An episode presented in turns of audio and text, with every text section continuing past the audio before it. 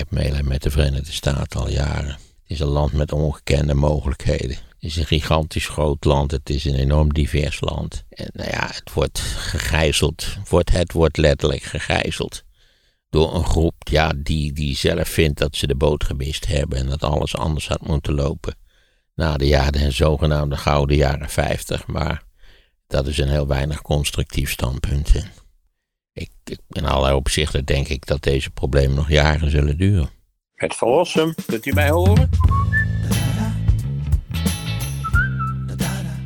15 rondes maar liefst waren er nodig om eh, de republikein Kevin McCarthy uh, verkozen te krijgen als Speaker of the House. Nou, dat is gelukt, maar hij moest wel flink wat concessies doen, vooral aan eh, de aanhangers van Trump. En de vraag is, ja, is dit werkbaar? Is hij niet helemaal vleugelam nu al aan de start van zijn carrière als speaker? Daarover gaat deze aflevering, maar um, misschien eerst Maarten eventjes die uh, grote techbeurs in Amerika, die van start is gegaan, de CES. Ja, dat zag ik dat hij begonnen was. Want daar gaat het ook over een onderwerp waar wij het vaak over hebben in deze podcast, namelijk over batterijtechnologie. En een van de smaakmakers van die beurs is Leidenjar. Dat is een start-up uit Eindhoven en Leiden. En ja, die werken daar aan een superbatterij. Dus die heeft een veel grotere capaciteit. Die laat ook veel sneller op. En als die straks ook in een auto zit, dan zou het mogelijk moeten zijn om in één keer van Amsterdam naar, uh, naar München te rijden? Nou ja, nou, de batterijtechnologie is, is, is, het, uh, is de flessenhals natuurlijk van de elektronica-industrie. Ja. Omdat, ja, weliswaar zijn ze veel efficiënter geworden dan ze waren. Maar de mogelijkheden zijn nog steeds even beperkt natuurlijk. Mm. Dus als je een lekkere winderige dag hebt en je wilt dat enorme hoeveelheid elektrische energie opslaan, dan hebben we daar eigenlijk geen mogelijkheden voor. Het zou wel anders zijn als we die kregen. Er zijn allerlei suggesties gedaan natuurlijk om, om die elektriciteit op te slaan. Maar daar valt ondertussen nog niet mee. Ik heb daar een gesprekje over gehad deze week met uh, Ewart Lubberman voor een andere podcast, Sea Level. Uh, ik heb er een klein stukje heb ik meegenomen. Uh, de link naar het hele gesprek zal ik eventjes in de show notes zetten. Kun je het luisteren. Maar dit zegt Ewout over die batterijen en met name ook over de grondstoffen die ervoor nodig zijn. Uh, is een, is een ontzettend belangrijk thema in de batterijindustrie. En dat zit hem voor een heel groot gedeelte zit hem dat in um, uh, conflictmineralen als kobalt, die, uh, die, die mensen nodig hebben om, om kathodes te maken voor hoge energiedichtheid batterijen. Goed, de kathode is de pluspol van de batterij. Onze innovatie zit eigenlijk aan de minpol van de batterij, aan de anode kant. Wat wij vervangen is grafiet. Nou, dat is geen sinds een conflictmineraal, maar dat wordt wel onder zeer vervuilende omstandigheden uit China uh, uh, geworven. Uh, dat vervangen wij door silicium. Wat dan weer super voorradig en eh, goedkoop is. Door wat? Dat is ook um, ja, de huidige okay. uh, geopolitieke veranderingen. Um, de grotere nadruk op die grondstoffenschaarste. Ja, nou ja, je ziet dat, dat vaak natuurlijk. Dat iets is erg duur of het is moeilijk toegankelijk. En dan krijg je natuurlijk een proces van substitutie. En dan blijkt vaak dat er hele simpele oplossingen zijn. En niet alles hoeft van goud en titanium en, en, en wat was dit? Uh, silicium. Pure koolstof ja. uh, gemaakt te zijn. En silicium blijkt is, is makkelijk uh, toegankelijk en een heel veel voorkomend element. En ze vervangen dus de minkant hè, van die batterij. Ja, kennelijk. Nou ja, ik, ik wens ze alle sterkte toe. Maar ik zie op zichzelf zie ik nog geen ja, mega doorbraak op dat terrein tot stand komen. Daar was er wel eerder aan gedacht, zou ik zeggen omdat het probleem natuurlijk al, al in feite zo oud is als, als het werken met elektriciteit. Dus dat is zeg maar ruim 200 jaar. Hij zei van we beginnen met kleine elektronica. Nou hopen we steeds uh, grotere, uh, zoals auto's bijvoorbeeld, te, te kunnen gaan voorzien. Ja, nee, ik heb volgens mij dat voorbeeld gegeven. Dat, dat hoe ze een gloeilampje moesten maken, wisten ze wel. Maar die werd gevoed met batterijstroom. En die batterijen waren zo duur dat niemand er zin in had. Dan kon je beter gasverlichting hebben voor een kaarsje dan dat je, dat je elektrisch licht had. En pas als Dedison besluit om, laten we zeggen, productiebedrijven voor elektrische industrie, centrales te bouwen, aanvankelijk kleintjes, ja, pas dan uh, zie je wat je moet doen.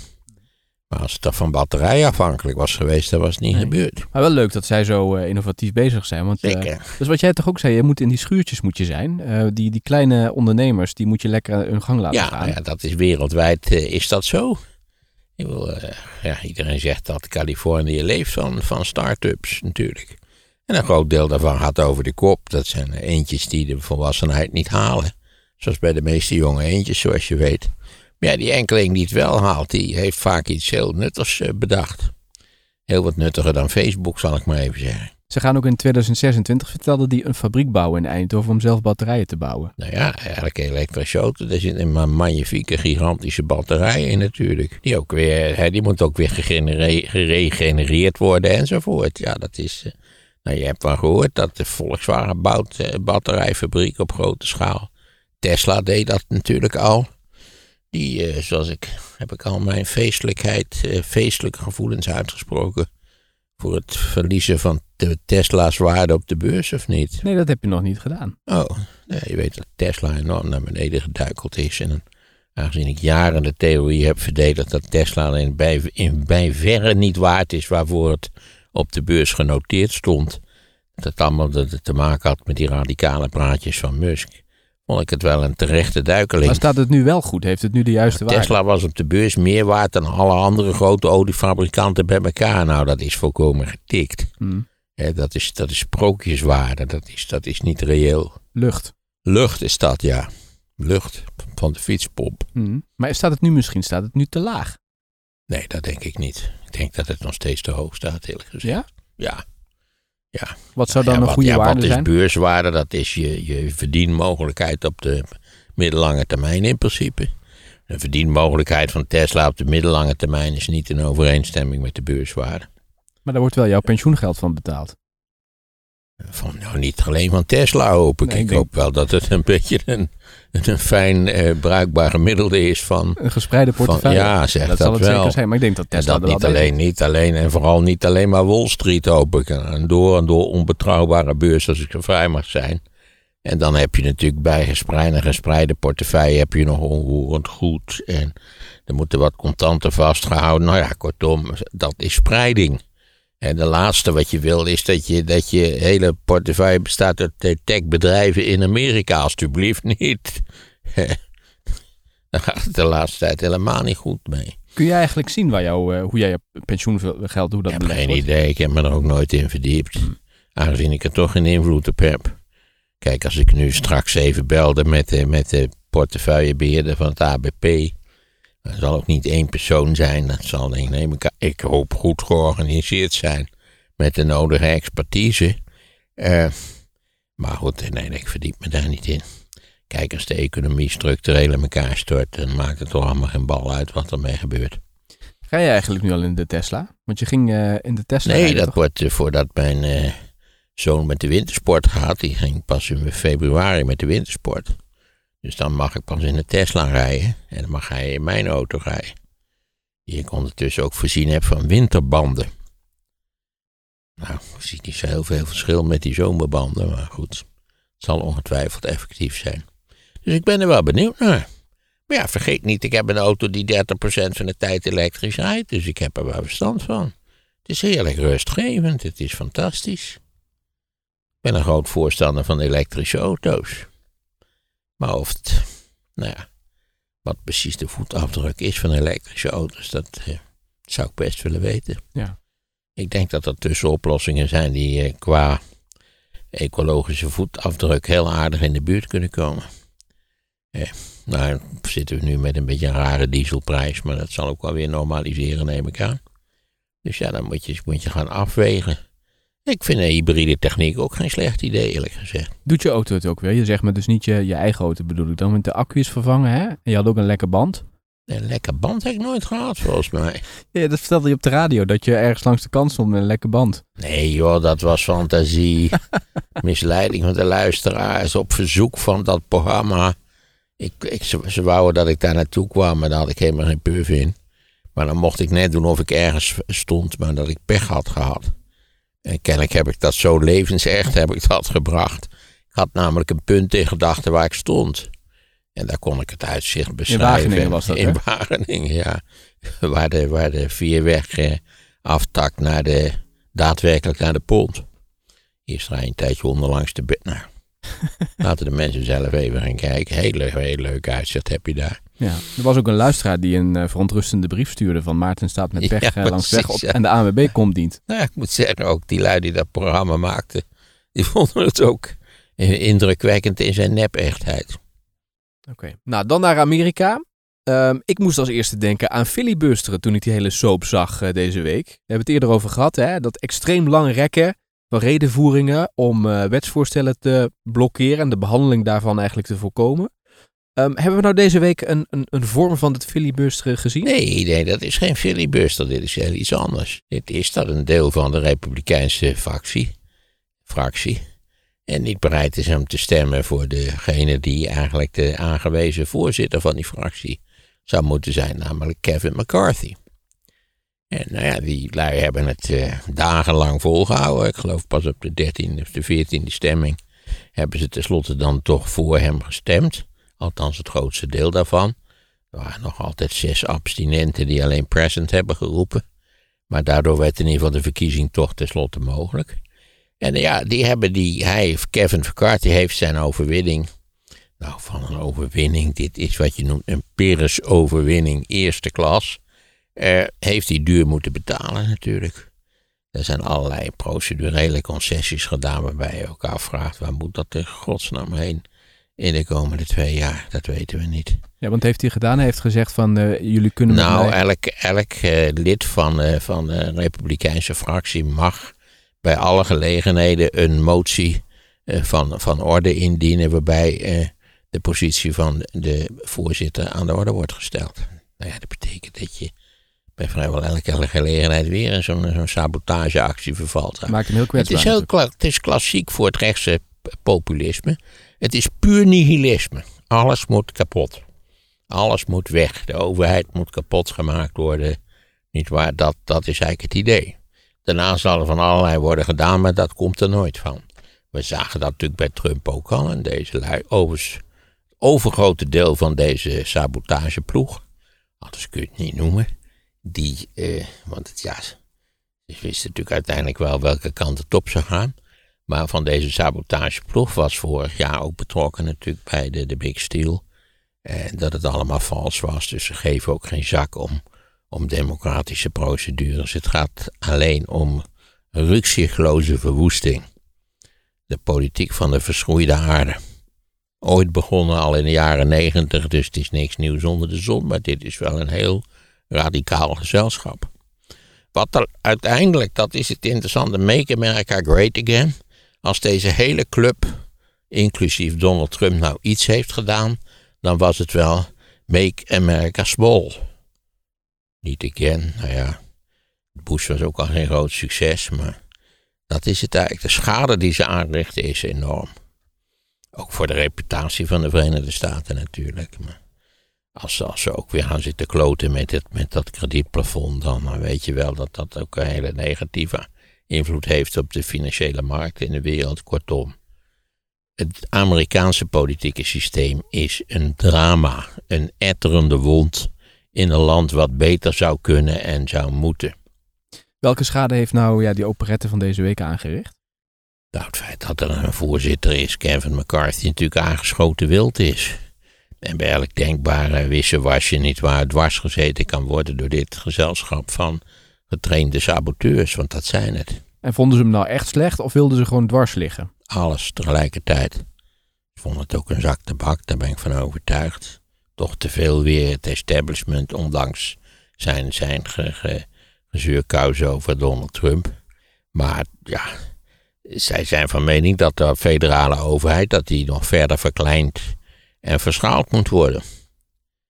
Niet waar? Zij hmm. zijn voor het, uh, de cowboy-ideologie. Maar de Republikeinen hadden ook kunnen zeggen: van hey, we, we, we, hebben nu zo vaak deze man weggestemd zien worden, we pakken gewoon een andere kandidaat die we naar voren schuiven. Ja, maar had je natuurlijk, de, de ruime meerderheid was best voor die Kevin McCarthy. Het was een minderheid die tegen hem was. Maar ja, als je natuurlijk, dat is het probleem. De uitslag van de verkiezingen was zodanig dat het verschil zo klein was. Of als de meerderheid van de Republikeinen zo klein was, dat dus een, elke enigszins georganiseerde factie binnen de fractie eh, de zaken zoals nu op scherp kon stellen. Kijk, als die meerderheid, eh, weet ik het, 40 was geweest, wat heel normaal was geweest bij tussentijdse verkiezingen, dan was dit allemaal niet gebeurd natuurlijk. Maar ze zagen hun kans schoon. Hmm. Maar ik, wat ik, ik geloof tot op de dag van vandaag, optimist als ik ben, is dat nog weer eens duidelijk wordt gemaakt hoe schadelijk niet waar, dat extreme rechtse populisme is. Want dat hebben we nu deze week weer gezien. Ja, dat hebben we nu weer gezien. Maar wat maakt dit extreem rechts? Dat alles weg moet. Alles moet kapot, weg. Niks, de overheid is verschrikkelijk. De overheid is één grote samenzwering. Eh, en die moet, dat moet, daar moet een einde aan gemaakt worden. Hm, niet constructief.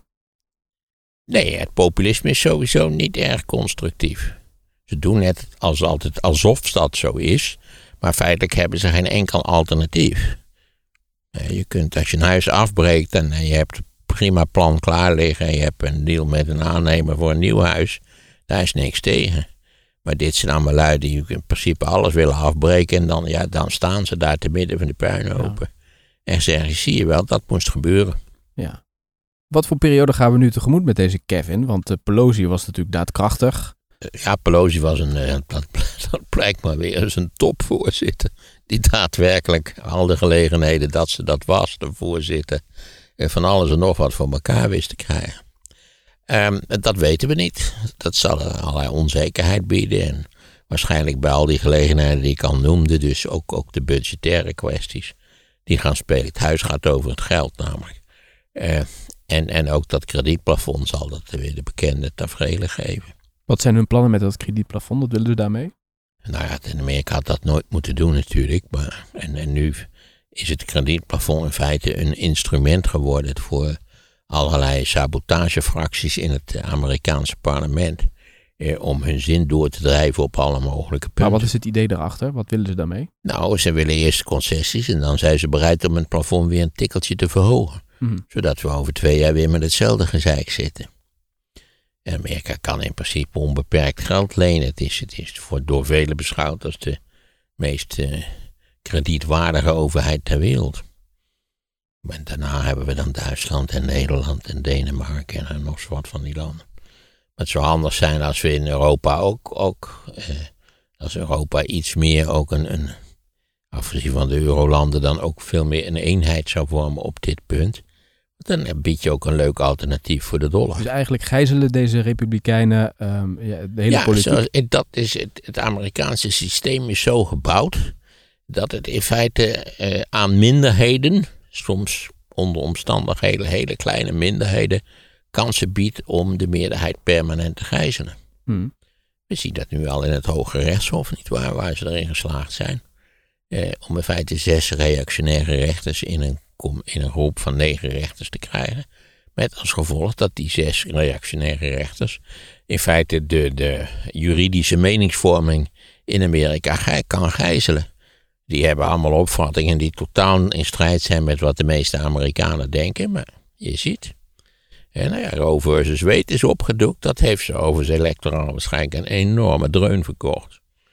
Net goed zou ik zeggen. Nee, het is eh, met het Amerikaanse systeem, dus zullen we nog, eh, politieke systeem, zullen we nog jaren problemen hebben. Eh, God mag weten wat voor idioot ze in 24 zullen kiezen. In hoeverre laat dit de verdeeldheid ook bij de republikeinen zien? Nou ja, dat, dat er.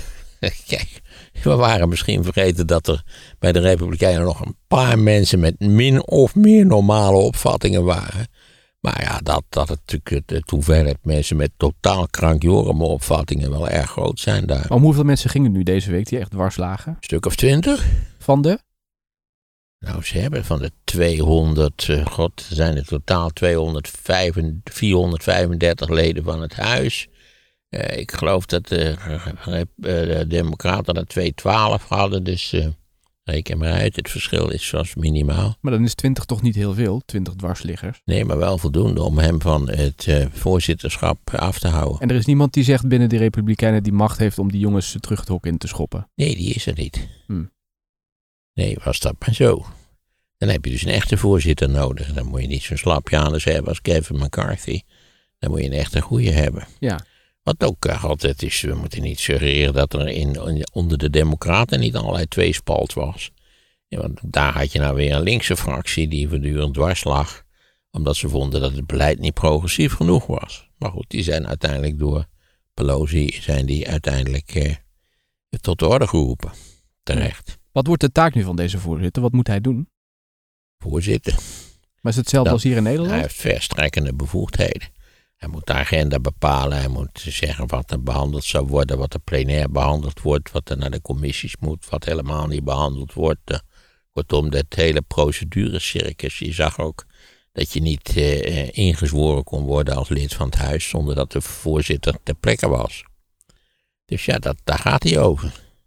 Ik, eh, ik denk, volgens mij is zijn macht aanzienlijk groter dan de voorzitter van onze Kamer. Maar bij onze Kamer werkt heel anders. Want onze Kamer, de voorzitter van onze Kamer, is de voorzitter, is niet de leider van de grootste fractie in het parlement. Want we hebben, geen- we hebben, zo'n, we hebben een ander politiek systeem. Omdat we meerdere politieke partijen hebben, ze hebben er maar twee. Hm. En als je natuurlijk als een van die twee partijen grotendeels bestaat uit volstrekte halve garen, dan zit je met een enorm probleem. Dat is het probleem waar de Verenigde Staten nu al jaren mee worstelt. En moet hij neutraal zijn? Helemaal niet. Hij hoeft is een republikein. Nee, dat snap Hij ik. behartigt ook de republikeinse belangen. Ja, maar hier, Vera is hier in Nederland ook eh, van D66. Maar die moet toch een soort van neutraliteit Ja, uitstralen. ja, ja, zeker. Dat, dat moet ze doen, ja. Maar zij mag als parlementslid, zij is vigerend parlementslid, mag ze gewoon wel meestemmen als er bepaalde stemmingen zijn. Hm. Maar goed, zij moet als, als voorzitter van dat presidium, hè, of als leider van dat presidium, moet zij wel zorgen dat de zaak tot tevredenheid van alle Kamerleden in orde komt. Nou is de kans dat je het alle Kamerleden tevreden stelt niet groot, aangezien wij ook een langzamerhand substantiële groep volstrekte halve garen hebben. Dus ja, dat is een probleem wat zich overal in het Westen voordoet. En laten we blij zijn dat we niet zo'n systeem hebben als het Engelse of het Amerikaanse. Zodat een van beide partijen, als die defect raakt. Kijk, het, het probleem is dat is net bij een fiets. Eh, als een van de wielen eh, ernstig defect raakt, dan heb je niks meer aan een fiets. Eh, maar als je natuurlijk een fiets hebt met acht wielen. En, en een van de wielen raakt defect, is dat niet zo erg. Het gaat een beetje kreupel allemaal, maar het, het functioneert. Nou, zo is het ook met het twee-partijen-systeem of een multipartijen-systeem. Dat wij eigenlijk weinig last hebben van de gekken in het parlement. Eh, hoewel we er nog ons, wel onze zorgen over hebben natuurlijk. Eh, ligt aan het feit dat we zoveel partijen hebben. Waarvan godzijdank eh, nog een meerderheid min of meer normaal door het leven kan. Ja, uiteindelijk, dat moet je altijd zeggen, is het feit dat je gekken hebt, ligt aan het feit dat de kiezers niet goed snik zijn. Althans, een niet onaanzienlijk deel van de kiezers is natuurlijk al jaren de weg kwijt. Hè, sinds allerlei traditionele structuren verdwenen zijn. Maar als ik, het, als ik je verhaal zo hoor van deze nieuwe voorzitter, dan eh, belooft dat niet veel goeds. Het hangt er vanaf vanuit welk perspectief je het ziet. Als ik bijvoorbeeld, eh, laten we zeggen, de zakelijke leiding had van Fox of van, van eh, CNN, dan zou ik in mijn handen wrijven. Dan denk ik, oh, poppenkast. Ja. Hé, hè? Ja, want wat, wat vinden de media leuker? Ruzie in de tent.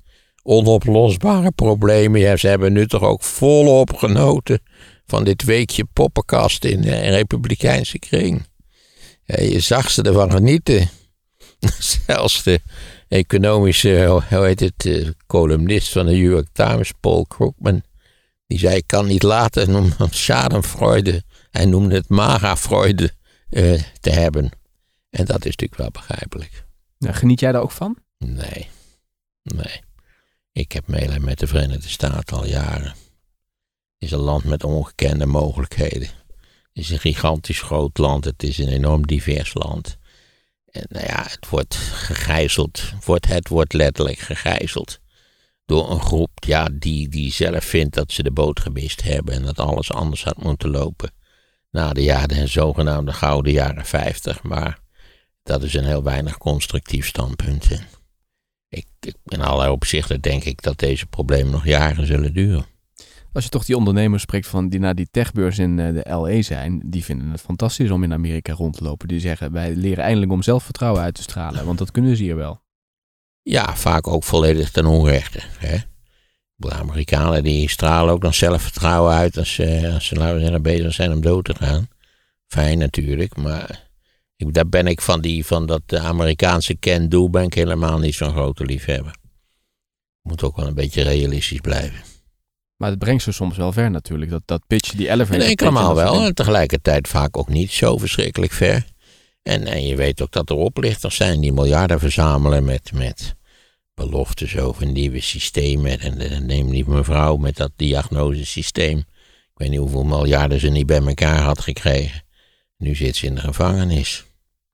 Maar ja, ze zag er blits uit. Ze kon een woordje doen. En... Maar ben je niet wat hoopgevender geworden na de midterms en de uitslag daarvan? Nou, dat zeker wel. Ik ben wel iets optimistischer geworden dan ik was. Maar niet echt optimistisch, omdat de, de wezenlijke structurele problemen van het Amerikaanse politieke bedrijf niet veranderd zijn. Je kunt hoogstens zeggen, godzijdank is bij de midterms gebleken dat er een kleine meerderheid is die die lulkoek van Trump over de big steel dat niet gelooft. En zegt dat dat moet nou eens afgelopen zijn, dat gezeur. Het was een doodgewone reguliere overwinning. Overigens, als je naar het electoraal college kijkt, ook, ook bij in, in 2020, enkele tienduizenden eh, stemmen anders uitgebracht in de bekende staten Wisconsin, Pennsylvania, Michigan en zo. En het was anders gelopen en had Biden verloren, ondanks het feit dat hij 8 miljoen stemmen meer had. Dus ja, we zijn nog niet, uh, nog niet uit de problemen hoor. En het electoraal college is verankerd in de constitutie. Er zijn wel methoden om dat te omzeilen, maar dat zie ik ook niet 1, 2, 3 gebeuren, eerlijk gezegd. Was er nog een eh, rol voor Trump eigenlijk in die soap van deze week? Nou ja, ook nu weer. Want hij had opgebeld dat Kevin McCarthy het moest worden. Want je weet dat die McCarthy in de tijd ook, uh, nadat hij eerst tegen Trump was, naar Mar-a-Lago vertrokken is om hem daar stroop om de mond te smeren. En, maar dat heeft de althans initieel niks geholpen. Dus ze hebben gewoon gewacht tot er flink wat concessies zijn gedaan. En toen hebben ze gezegd, oké. Dan, en dan nog zijn er die lui die present hebben gestemd. Die hebben dus niet voor Kevin McCarthy gestemd. Die hebben alleen ervoor gezorgd dat er een, een laten we zeggen, een, het juiste quorum was om de voorzitter te kiezen. Hmm. En wat zegt dat over de greep die Trump heeft op die Republikeinse partij? Nou, die is enorm zwaar beschadigd geraakt. Ik denk, het moet, ik denk dat er langzamerhand een wonder moet gebeuren. Wil Trump een succesvolle presidentskandidaat zijn in 24? Maar, schakel hem niet uit bij voorbaat. we gaan niet optimistische berichten verspreiden die we niet waar kunnen maken. en, en besef steeds, het Amerikaanse politieke systeem is ziek. En de groepen die Trump aan de macht hebben gebracht, die nou ja, die gaan uit van, van premissen die, die in, in, in zoveel opzichten onjuist zijn. Dat, dat, ja, dat je weinig. Ik heb er weinig hoop op in de komende jaren althans. Maar wat heeft hem het, het meest beschadigd? Nou, ik denk uiteindelijk die, die, die kletskoek over de Big Steel. Eh, ja, tenslotte is wel duidelijk geworden dat het helemaal niet een Big Steel was en niets aan de hand.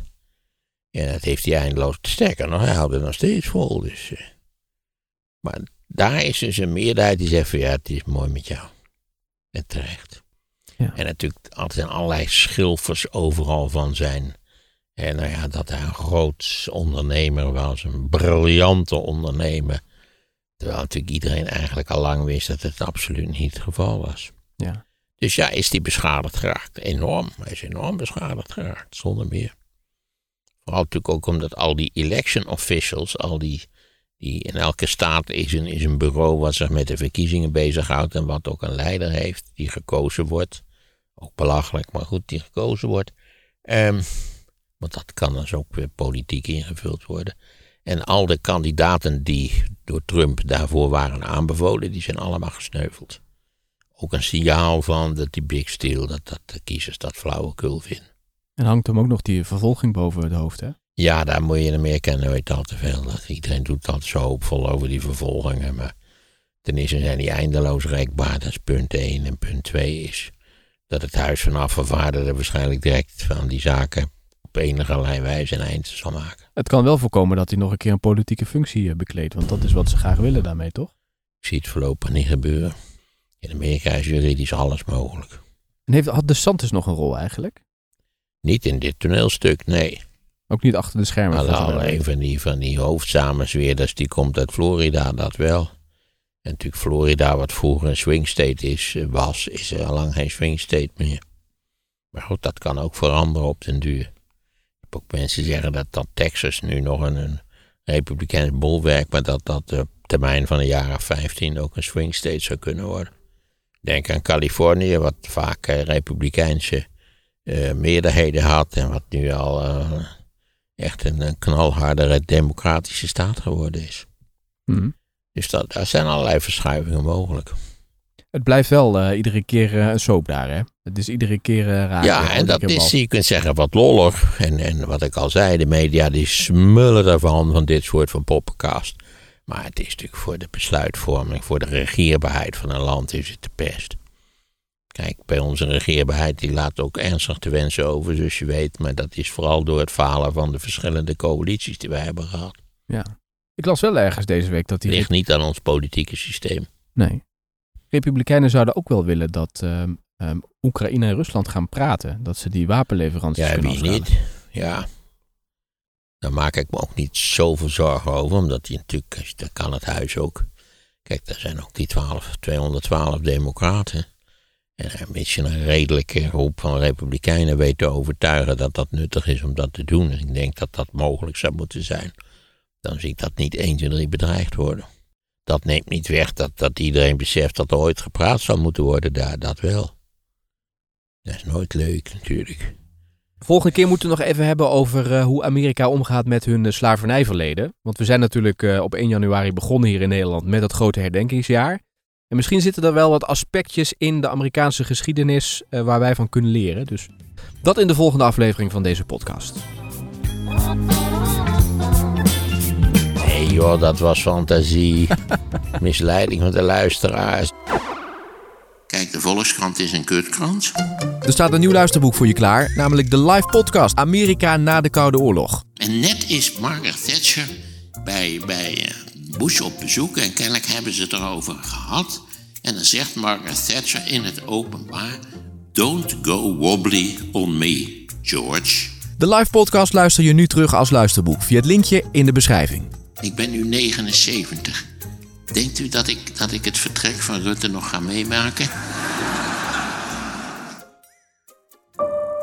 In Amerika is op dit moment eh, de grootste techbeurs van de wereld aan de gang. En er zijn ook heel veel Nederlanders, waaronder Han Dirks van Alpha Beats, een start-up uit Eindhoven die muziek gebruikt om onze hersenen te trainen. Als je kijkt wat er in je hoofd gebeurt, in je brein, dan kunnen we een aantal soorten hersengolven meten. Het hele gesprek dat ik met hem had en de manier waarop hij probeert om de wereld te veroveren, hoor je in de podcast Sea Level.